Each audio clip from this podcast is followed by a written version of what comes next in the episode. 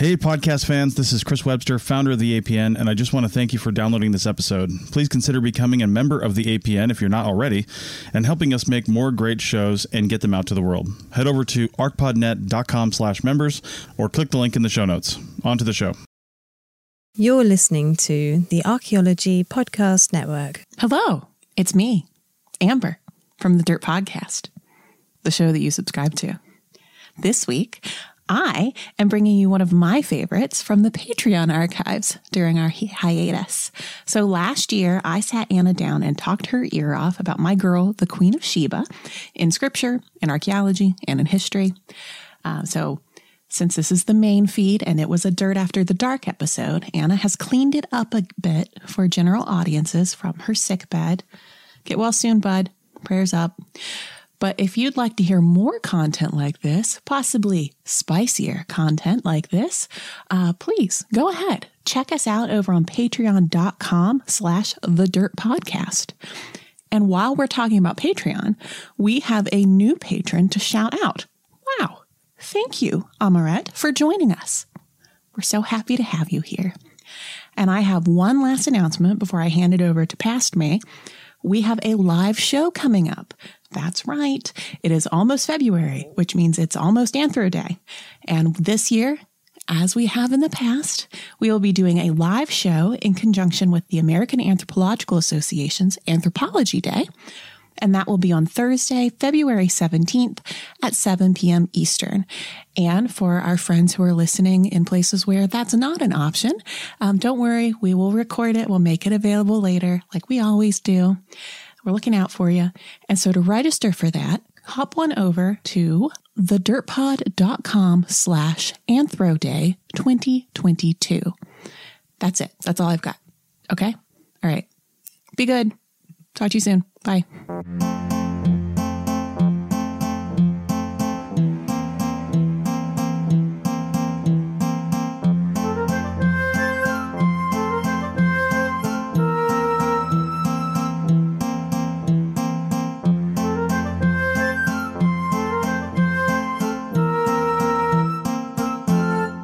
Hello, and welcome to Dirt After Dark, the monthly bonus episode where we tell you the stories too spicy for the main feed. Oh, and this time the spice includes incense. I should have. Yeah. Oh, Oh, very insensual here. Um, since Oh. so since last month, um, yeah, still last month. It was December. We finally. Yep. At time of recording, yes. We finally broached the subject of Arabia on the main feed. And since I also had grand plans of including Southern Arabia in that script, I thought it was time to bring up someone that I think about from time to time the Queen of Sheba. So, Anna, what do mm-hmm. you know about Sheba? Have you seen the 1959 cinematic opus Solomon and Sheba? I have not, and unlike you, I can't say that I really think about the Queen of Sheba from time to time. Maybe one or two times ever. But I'm aware of of the fact that this is a, a character that exists in sort of myth, legend, Okay. question mark. I associate jewels for some mm-hmm. reason okay. with the Queen of Sheba, but maybe that's because of like Solomon, King Solomon's mines. Mm, mm-hmm, mm-hmm, uh, that's that's um, about it for me. Ah, surprised you haven't seen. Well, I guess maybe you had graduated by that point, but I had like a film club in the archaeology department. Oh, And you know, I didn't um, participate in things. Yeah, well, this was mostly my friends and me. Uh, so I would think you'd be there. Um, yeah, and one of the movies that we watched was Solomon and Sheba. Um, and just like Who are the um who play the, the um, so Sheba, characters? Sheba is played by Gina Lollobrigida, Okay. who's so pretty, and um, and Solomon is played by Yul Brynner. Uh, hmm hmm Okay. Um, and so, like in preparing this script, I went down a real Yul Brynner rabbit hole. hmm um, and like learned so much about him. But he was of, I think it's Buryat descent, Oh, interesting. the largest um, indigenous population in in Siberia. hmm It's like a like a Mongolic tribe, Yeah. so you know, like you know, cursorily Asiatic. Um, but That's what he put on his census form. Yep.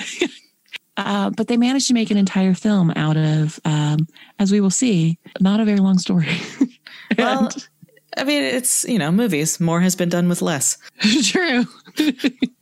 so um, before we get started, I want to point out that there's a whole whole lot to say about the Queen of Sheba without even getting close to approaching the question of whether she actually existed at all. Um, and for me, at least, it doesn't even matter if she was real because the myths and meanings surrounding her are fascinating enough on their own.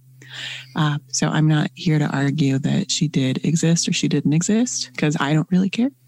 Um, so the origin point for Jewish and Christian traditions of the Queen of Sheba can be found in the first book of Kings and the second book of Chronicles in the Old Testament. Um, those they're also in the Hebrew Bible, but it's numbered differently. Ah, Uh, okay. it- it's just sort of like From the from right to left.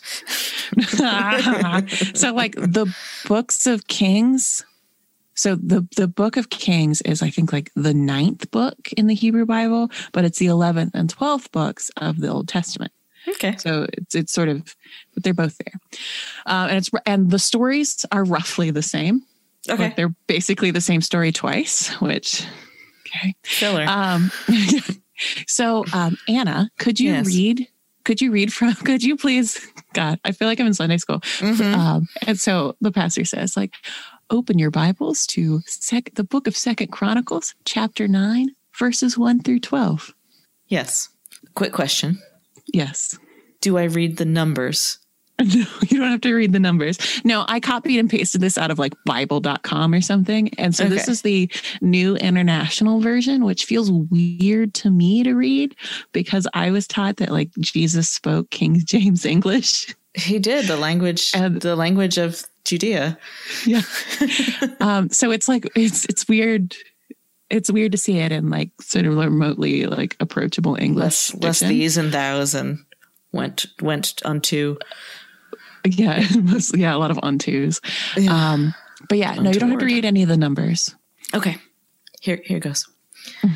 When the queen of Sheba heard of Solomon's fame, she came to Jerusalem to test him with hard questions, just like trivia ones, or what is the state capital of North Carolina? Uh, arriving with a very great caravan with camels carrying spices, large quantities of gold, and precious stones, she came to Solomon and talked with him about all she had on her mind. Solomon answered all her questions. Nothing was too hard for him to mansplain to her. Cut that baby in half. It's fine. When the queen of Sheba saw the wisdom of Solomon, as well as the palace he had built, the food on his table, the seating of his officials, the attending servants in their robes, the cupbearers in their robes, and the burnt offerings he made at the temple of the Lord, she was overwhelmed. She said to the king, The report I heard in my own country about your achievements and your wisdom is true, but I did not believe what they said until I came and saw with my own eyes. Indeed, not even half the greatness of your wisdom was told me. You have far exceeded the report I heard. How happy your people must be. How happy your officials who continually stand before you and hear your wisdom. Praise be to the Lord your God who has delighted in you and placed you on his throne as king to rule for the Lord your God. Because of the love of your God for Israel and his desire to uphold them forever, he has made you king over them to maintain justice and righteousness. Then she gave the king a 120 talents of gold, large quantities of spices, and precious stones. There had never been such spices as those the queen of Sheba gave to King Solomon. Um, then this weird aside. There's like a weird parenthetical in the middle of the story. Yeah, I'm just imagining that it's like everything bagel seasoning. Oh yeah. Great. Uh, parenthetical aside. the servants of Hiram and the servants of Solomon brought gold from Ophir. They also brought algum wood and precious stones. The king used the algum wood to make steps for the temple of the Lord. Well, what about ADA compliance? And for the royal palace, and to make harps and lyres for the musicians. Nothing like them had ever been seen in Judah. End parentheses. King Solomon gave the queen of Sheba all she desired and asked for. He gave her more than she had brought to him. Then she left and returned with her retinue to her own country. In my mind, just like as this is playing out visually, uh, Queen of Sheba is being played by Eartha Kitt, and I like that casting decision for me. Like Oh, that's interesting. That that's interesting. Mm. Mhm. That she's like sultry. Well, I think that comes along with things that I've unconsciously absorbed associated with the Queen of Sheba. Yeah. Yeah. So, um, yeah. So in the story, it's sort of like, like it's not a particularly like sexy story. Yeah, I like a- um no, she's she's a um a King Solomon groupie. because she All just comes and she's like, "Wow, wow, Here's some the Lord!" And the like Lord. Yeah, I Yeah. brought you steps. So no, she didn't. Someone else did. This is oh, just Hiram like and that, et al. and it's not hi- yeah, just like randomly like Randomly, the storyteller breaks off and is like, "By like- the way, while we're talking about things brought to Solomon, stairs." and in the and in Kings, um, that that parenthetical is also there. They just don't say that it's for steps. It's just like you brought a lot of wood. There's never never been it never been more wood. Most beautiful wood. Big, beautiful wood. Like- um, so it's um yeah, so that's that's like that's that's it in in the Bible. That's the extent this of story, Sheba this story twice. Yeah, the same story twice. Like she heard about Oh, you. people should have up. She's like, extrapolated. this guy, God. so wow, so And wise, then, much like, God. yeah, yeah. And so um, another version of the story, um, which is slightly different, comes from the Quran. Is in it there the- twice? the Surah An Nami. No, I think it's there once. okay. Um, and so in it, so um, I I'm gonna read some of it and then I'm gonna like summarize others because there's the like poetic tradition like is is slightly different where there's like a lot of like repetition and just like big ups uh, to God. And so Mhm. it's, I'm going to gloss over some of that for the for the points of of this story. Okay, I Um, had I had to pause to look up a hoopoe bird, and boy, do they have great hair. Yeah, yeah, um, yeah. So um, this is in the Surah An Nami, the the Surah of the ant, um, and I maybe it's named this because there's a nice little thing that's like, um, the ants are like, oh, everybody go home in case like lest like Solomon and his his troops like unwittingly step on us. It's like a Let's get, out, of the way. Yeah. Solomon's coming. Uh, that's nice. And so Cute. there's a there. So we're introduced to um, Sheba, who it later in the Islamic tradition is named Bilqis, but here Yes. Okay. she's not. She doesn't have a name.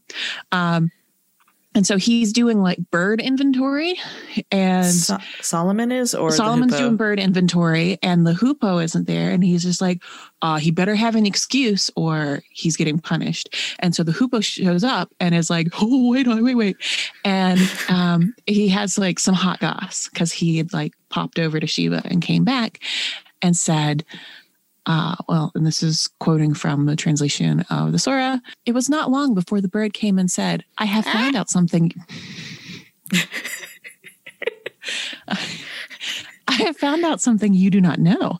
I have just come to you from Sheba with sure news. Indeed, I found a woman ruling over a Oh, woman. Um, one who has been given everything she needs, who has a and who has a magnificent throne. I found her and her people prostrating to the sun instead of Allah. For Satan has made their deeds appealing to them, hindering them from the right way and leaving them unguided. So they do not prostrate to Allah, who brings forth what is hidden in the heavens and the earth, and who knows what, what you all conceal and what you reveal. And then the bird continues to say, He is Allah. There is no God worthy of worship except Him, the Lord of the mighty throne. But Solomon said, We will see whether you are telling the truth or lying. And so, Bird. yeah, so Solomon goes to his court and he's got all of his like officials. And so Solomon, like Solomon is like super, super wise and like super, like, ru- like, capable of ruling and so he has both like humans and jinn that like Oh, listen wow. to him. And so he's like, um, what am I supposed to do? Because there's this lady ruling a kingdom and like they She's not. She's not worshiping right. Yeah, exactly. And um and like so so what am I supposed to do? Because like I we need to like get her to worship Allah. And also it sounds like stuff's going pretty well for them there. And one of the jinn is like, I could like deceive her and I, I we we should disguise her throne and if she can actually see it then whatever but if she can't see it then like because They're- you need like They're testing object permanence.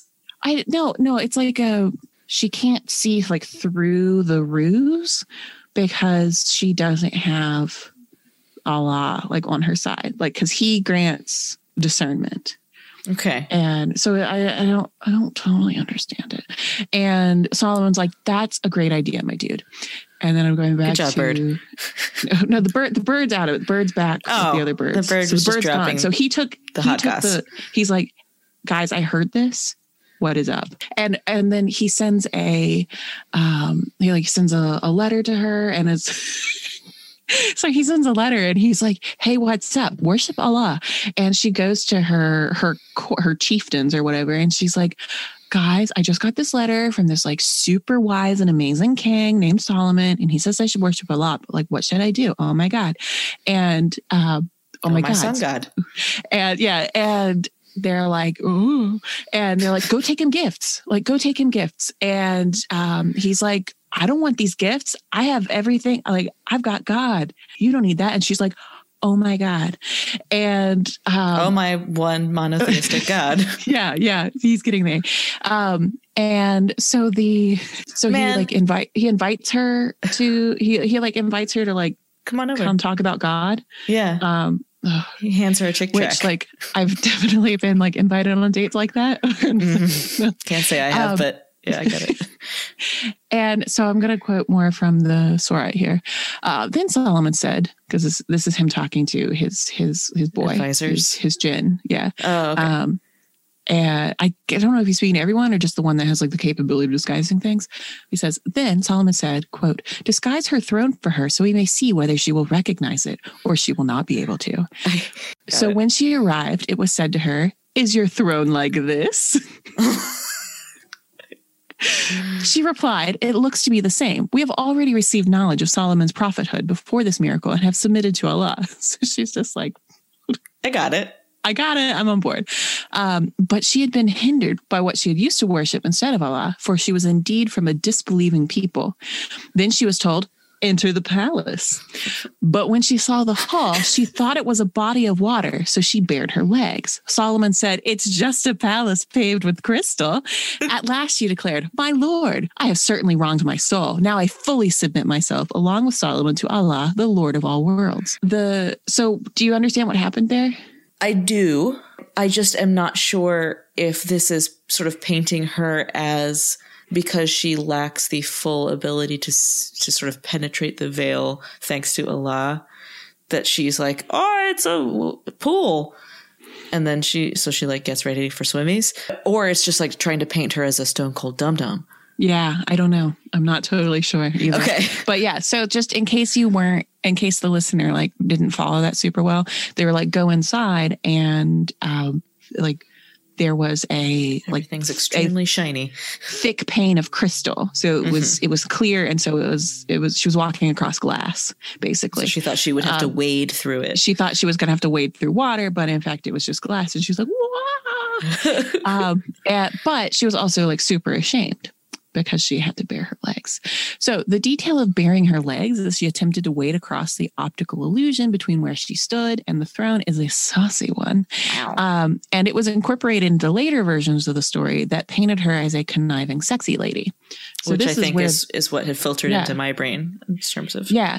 Um, and so we'll, t- and also I think there's this like, the Song of Songs is like sometimes, attributed, attributed to to Solomon, Solomon and Sheba. written to her. yeah, but And he's like, Your teeth are like flocks of sheep. it's like a, it's a super sexy- sexy, poem. Sexy but, poem. I know. But, um, but I don't think that there's any, I don't think it has anything to do with that. But we'll touch on a bit of that in a little while. But first, Anna, Mm. let's try to figure out where Sheba was from, or rather, where Sheba was, and from where its queen traveled. It's Chris Webster again. If you haven't checked out our new parent website, kulturomedia.com, then please do. Kulturo is spelled K U L T U R O, and it's where we promote all of our live events. We've got one coming up in November. Check it out over at Kulturo when it gets posted. If it's already happened and you're hearing this, then as a member, you can go to your member pages and see the event recording. Our live events are always free, but you have to show up during the event to see it. So that's kulturomedia.com for all our live events and more. kulturomedia.com.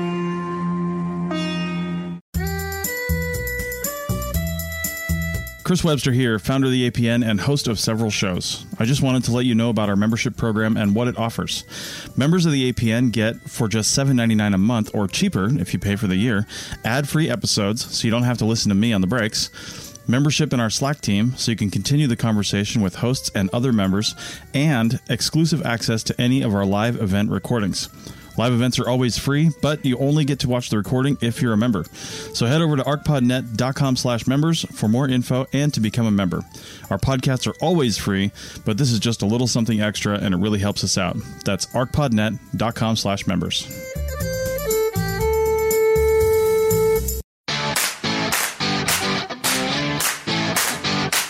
This is Chris Webster with the APN. I'm also a project manager for several industries. I wouldn't be able to keep on track with really anything if it wasn't for Motion. With Motion, I just say what I need to do, how long I think it will take, what sort of priority I think it has, and Motion builds my day for me. It'll even build in breaks because, let's be honest, it's hard to remember to stop to eat lunch sometimes. So head over to archpodnet.com slash motion for a free trial and a discount if you sign up.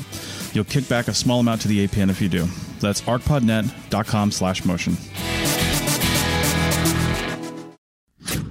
Well, to do that, let's first venture back to Arabia. And the following chunk of text is quoted from the British Museum.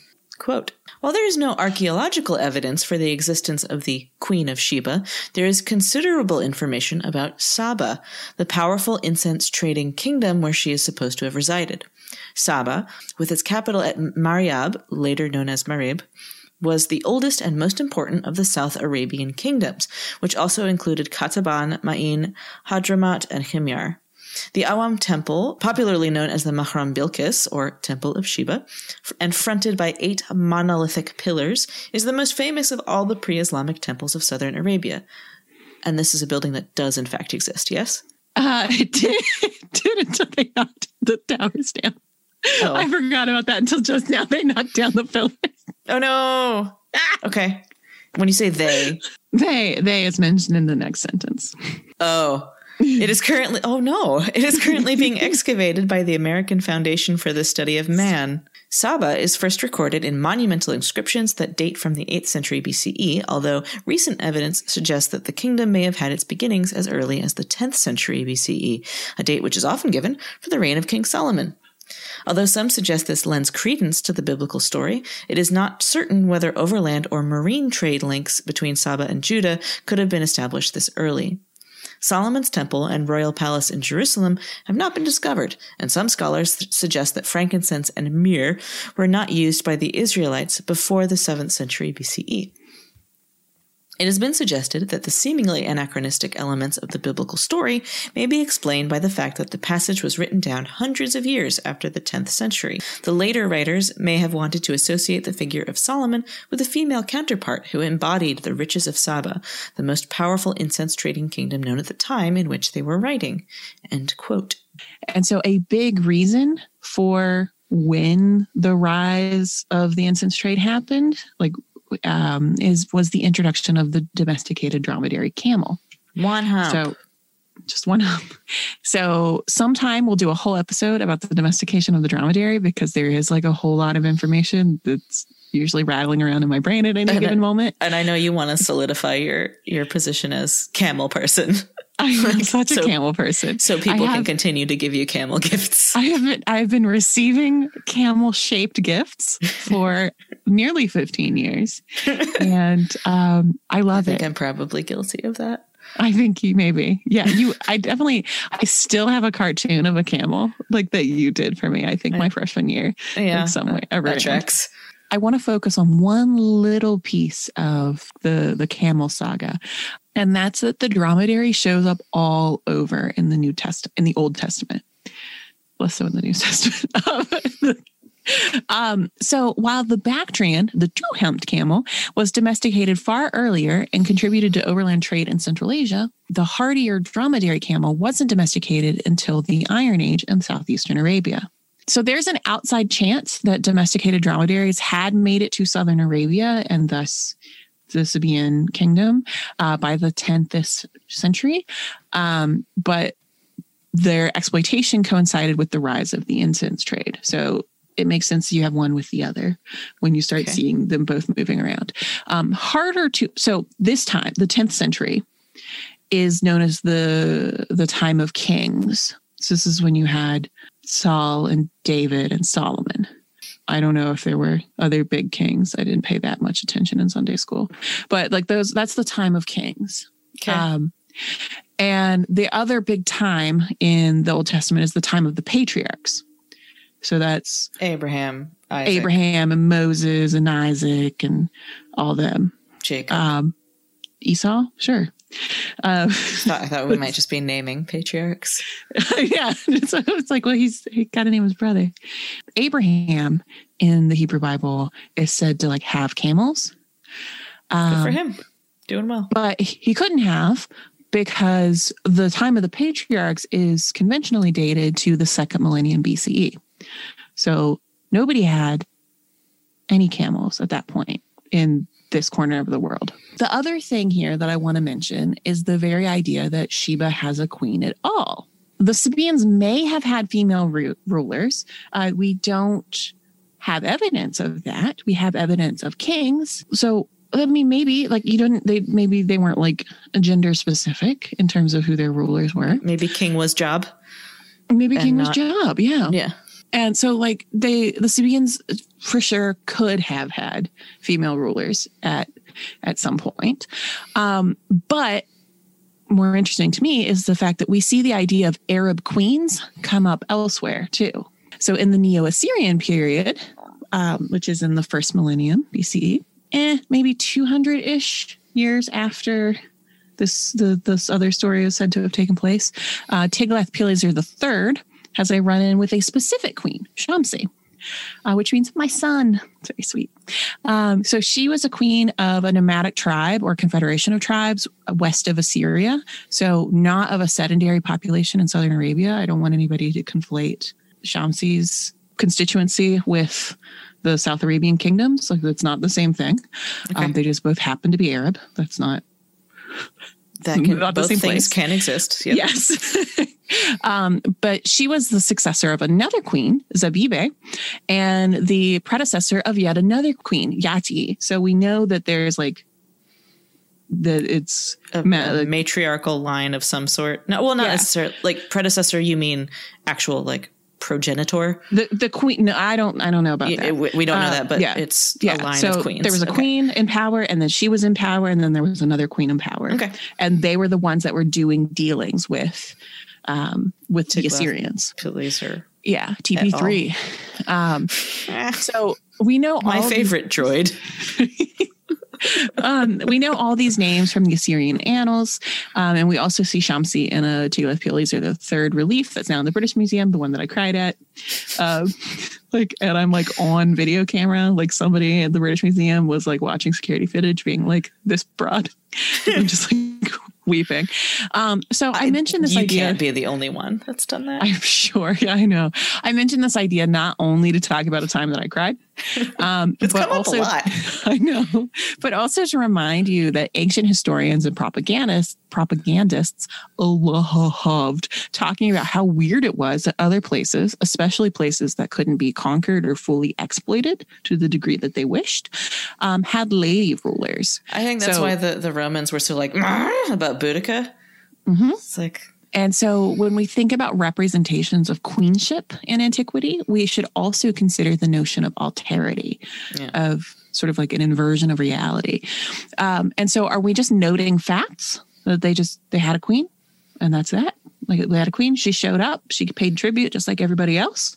Um, or are we displaying a perversion of our norms, the norms of the author or the, the body producing this work, commissioning it, um, in in representing them? All right. Well, now that we've looked at some of the textual sources as well as the archaeological contexts for the story of the Queen of Sheba, as whatever they may be, and however they may be unearthed, let's look at how her portrayal has intersected with other issues in visual culture. First up, we investigate how someone from either Ethiopia or Yemen has managed to be so, so, ever so, oh so lily white in so many representations in art.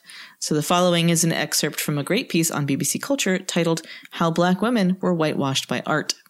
Michael Ohajuru, an art historian who leads tours around London's galleries examining the representations of black people in art, came to study Renaissance art history through his fascination with the Black Magus, which sounds like something that's in The Chilling Adventures of Sabrina, but no. This was one of the three kings, or magi, depicted in the Nativity's adoration of the magi scenes, typically the giver of myrrh. Myrrh. Why do you keep saying it like that? Because I can't say it normally. I have to say it like like a goat.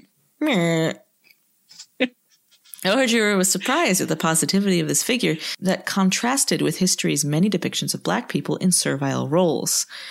And he says, quote, the black king was used as a positive figure, symbolizing a young African continent that had come to join Europe and Asia in Christianity. Quote, he was used as an example of bringing the world together in the end times. End quote. Ohajuru searched for the Black King's supposed origins and found them in the travels of Sir John Mandeville, a 14th century text which says that the Black Magus was from Saba, a kingdom in Ethiopia. So Ohajuru was shocked to discover that many paintings of the Old Testament's visitor to King Solomon, the Queen of Sheba, another word for Saba, depicted her as a white woman. He references Claude Lorrain's seaport with the embarkation of the Queen of Sheba. I said that weird. It's a painting. Claude Yeah. Lorrain's seaport with the embarkation of the Queen of Sheba. There we go.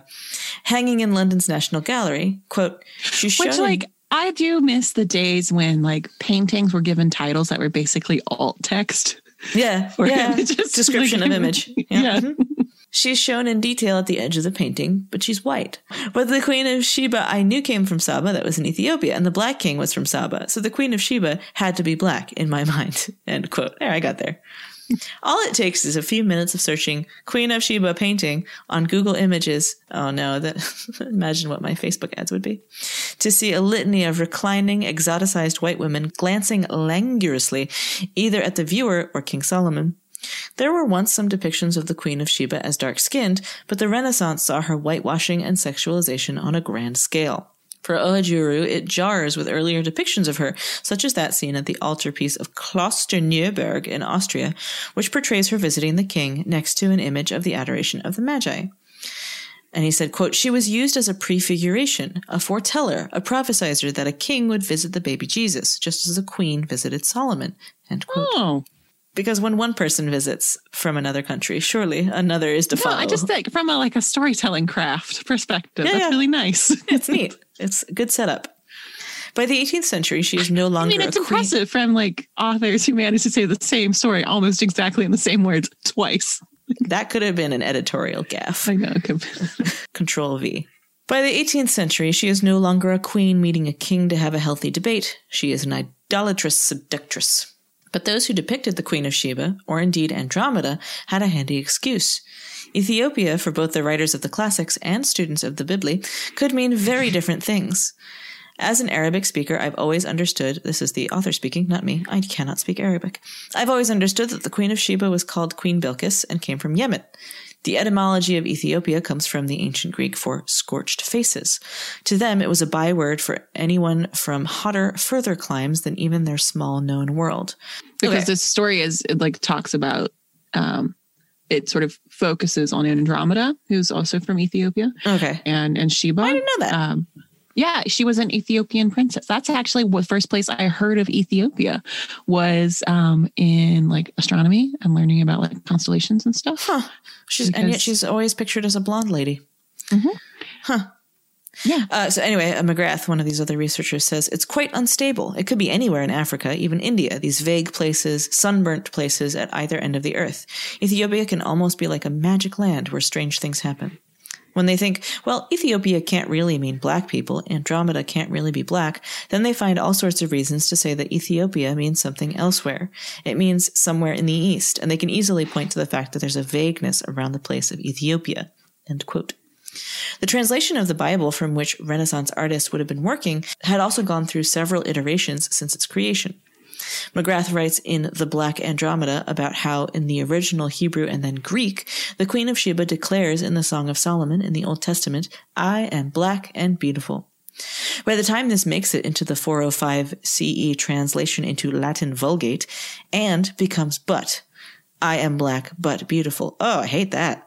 Mm-hmm, In England, the 1611 publication of the King James Bible changed it even further. I am black but comely.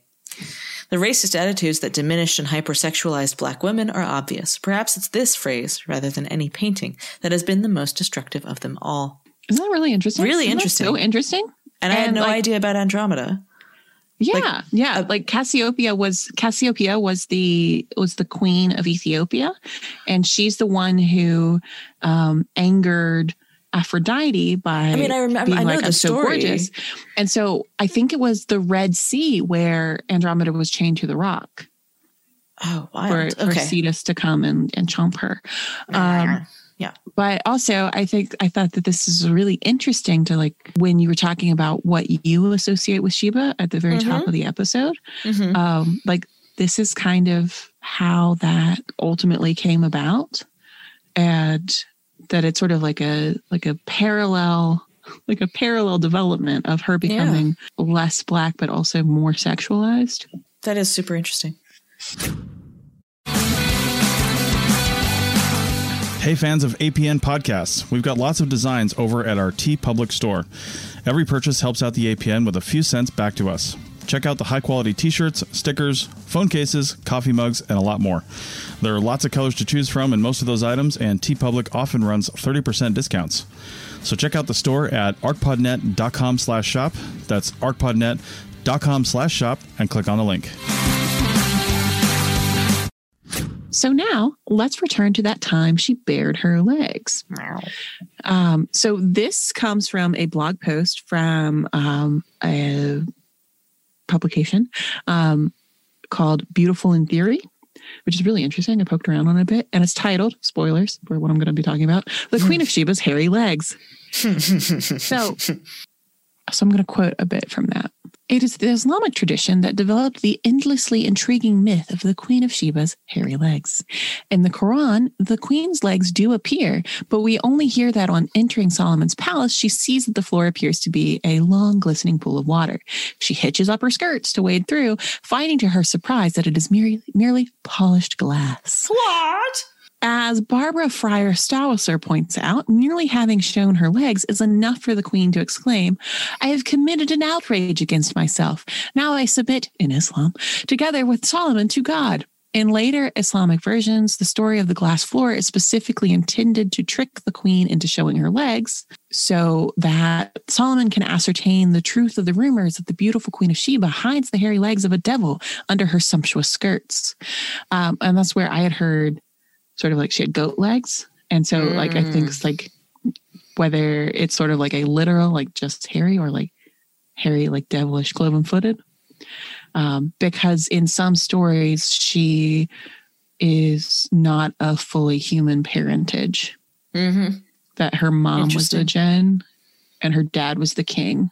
In the Targum Sheni, I think it's an Ethiopian Ethiopian Text. Text corpus. Yeah. text. Um, Solomon exclaims on seeing the queen's legs, You are a beautiful woman, but hairiness is for men. It is the queen of Sheba's political power that makes her dangerous enough to Solomon for him to find it necessary to subdue her. However, it is significant that the perversity of this power, wielded by a woman, is sym- symbolized by the queen's hairy legs, by a blot on her beauty. Clearly, if she is so powerful, then she cannot really be a woman. Beauty, therefore, is a manifestation of weakness and of femininity, two attributes which are irrevocably connected. In the Jewish stories of Ben Sira, Solomon is able to sexually possess the queen once her hairy legs have been made smooth, in an echo of Samson and Delilah. This episode story- brought to you by Venus Razors.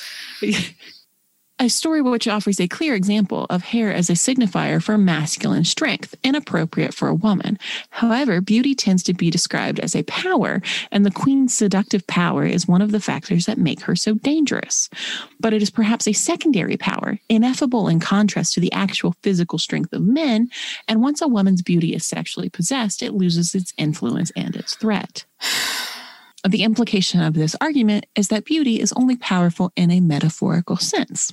Man. So, lastly, I won't speak on this too much because I've neither read nor seen American Gods. Have you read or seen American Gods, Anna? I have. I've read it. Both? You've okay, you read it. Okay. Yeah. Long time ago. Um, since that might be the most current incarnation of the Queen of Sheba, I want to call listeners' attention to an essay on a website called The Fandomentals, See what entitled yeah, entitled Bilquis, Queen of Sheba and American Gods. And just super quick quote that I think is a nice little taste of it. Um, quote American gods chose to call the queen Bilqis, which would associate her with the Islamic tradition. At the same time, they cast a black actress, which could create an association with the Ethiopian version of the story as well, I suppose. The version of her depicted on the show, on the other hand, clearly draws more on European traditions, be they Jewish or Christian. Um, and so it's something, so it's really, the essay is really interesting to me. Uh, and it's an exploration of some of the failures of the author of the source material and also the showrunners in what, what one might call lazy characterization and story development. Um, so you've got like the hypersexualization of Black characters, making what we're supposed to think are sympathetic characters kill randos because they're powerful ladies, um, like that sort of stuff. Where you're sort of like it's it's so it's an interesting lens onto how we can cherry pick that. from different traditions to bend mythical characters to our own ends, whether Yeah, they be intentional or unintentional. quite a bit. Yeah. And so if if this is something that is of interest to you, if you've if you've read it or if you watched it or you've done both, like um, I think that this is and, and according to the bio of the author, um, that person is a graduate student in like religious studies. Yeah. And so Interesting. um, yeah. And I think so I think they might like know something about like what's what's going on behind it. Yeah. Um so um yeah, so I recommend that. Great. And then we've got I have so many things to look up now. Well, this has been a, a wandering trek through a desert of information. Yep. It's a bad metaphor. But thanks everybody for listening and for continuing to support us with your Patreon contributions. We really, really appreciate it because it means we get to produce episodes like this one. Yeah. Thanks everybody. We love you. Goodbye. Goodbye.